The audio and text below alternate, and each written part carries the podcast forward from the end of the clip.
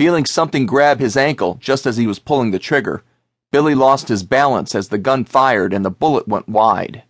He grabbed for one of the studs holding the railing to keep himself from going down the steps, head first, and breaking his neck. Titus watched from under the steps as the gun was swung in his direction. I don't think so, he hissed, then jerked the wolf's leg through the opening between the steps. Slamming his weight against the thick thigh, he heard a satisfying snap as the huge bone broke. The man let out an ear piercing wail and forgot to struggle due to the blinding pain.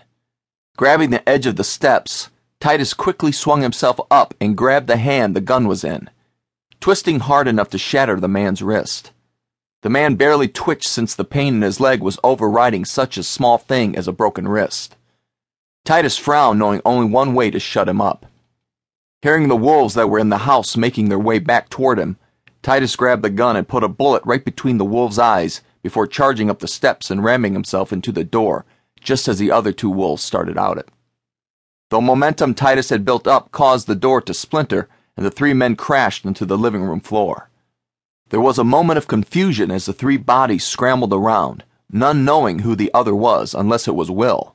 The giant was big enough that no one could confuse him for anyone. Titus was the first one on his feet with the gun in hand, pointing the barrel of it at the smaller man's forehead. Will was up faster than his size could possibly allow and tackled Titus, crashing him into the coffee table. The sound of shattering glass filled the room, just as a loud rumble of thunder boomed overhead, accompanied by a bright flash of lightning. Titus glared up at the giant of a man that had slammed into him and reached up to wrap his hands around the other wolf's throat. He never fought anyone or anything this big before.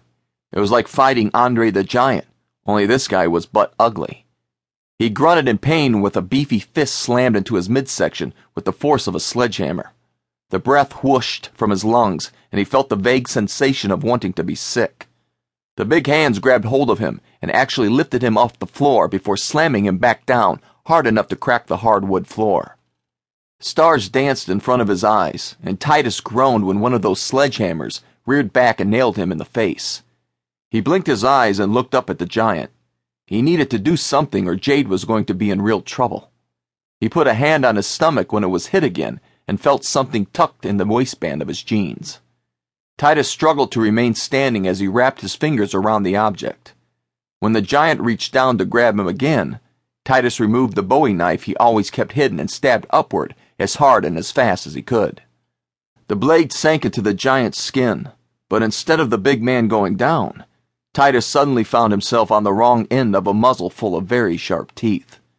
The hands that had been gripping him had turned into a set of razor sharp claws that were now ripping into his flesh. Titus brought his feet up under the wolf snarling on top of him and abruptly pushed him up and away. Unfortunately, the big wolf didn't get thrown far and was back before Titus could regain his footing.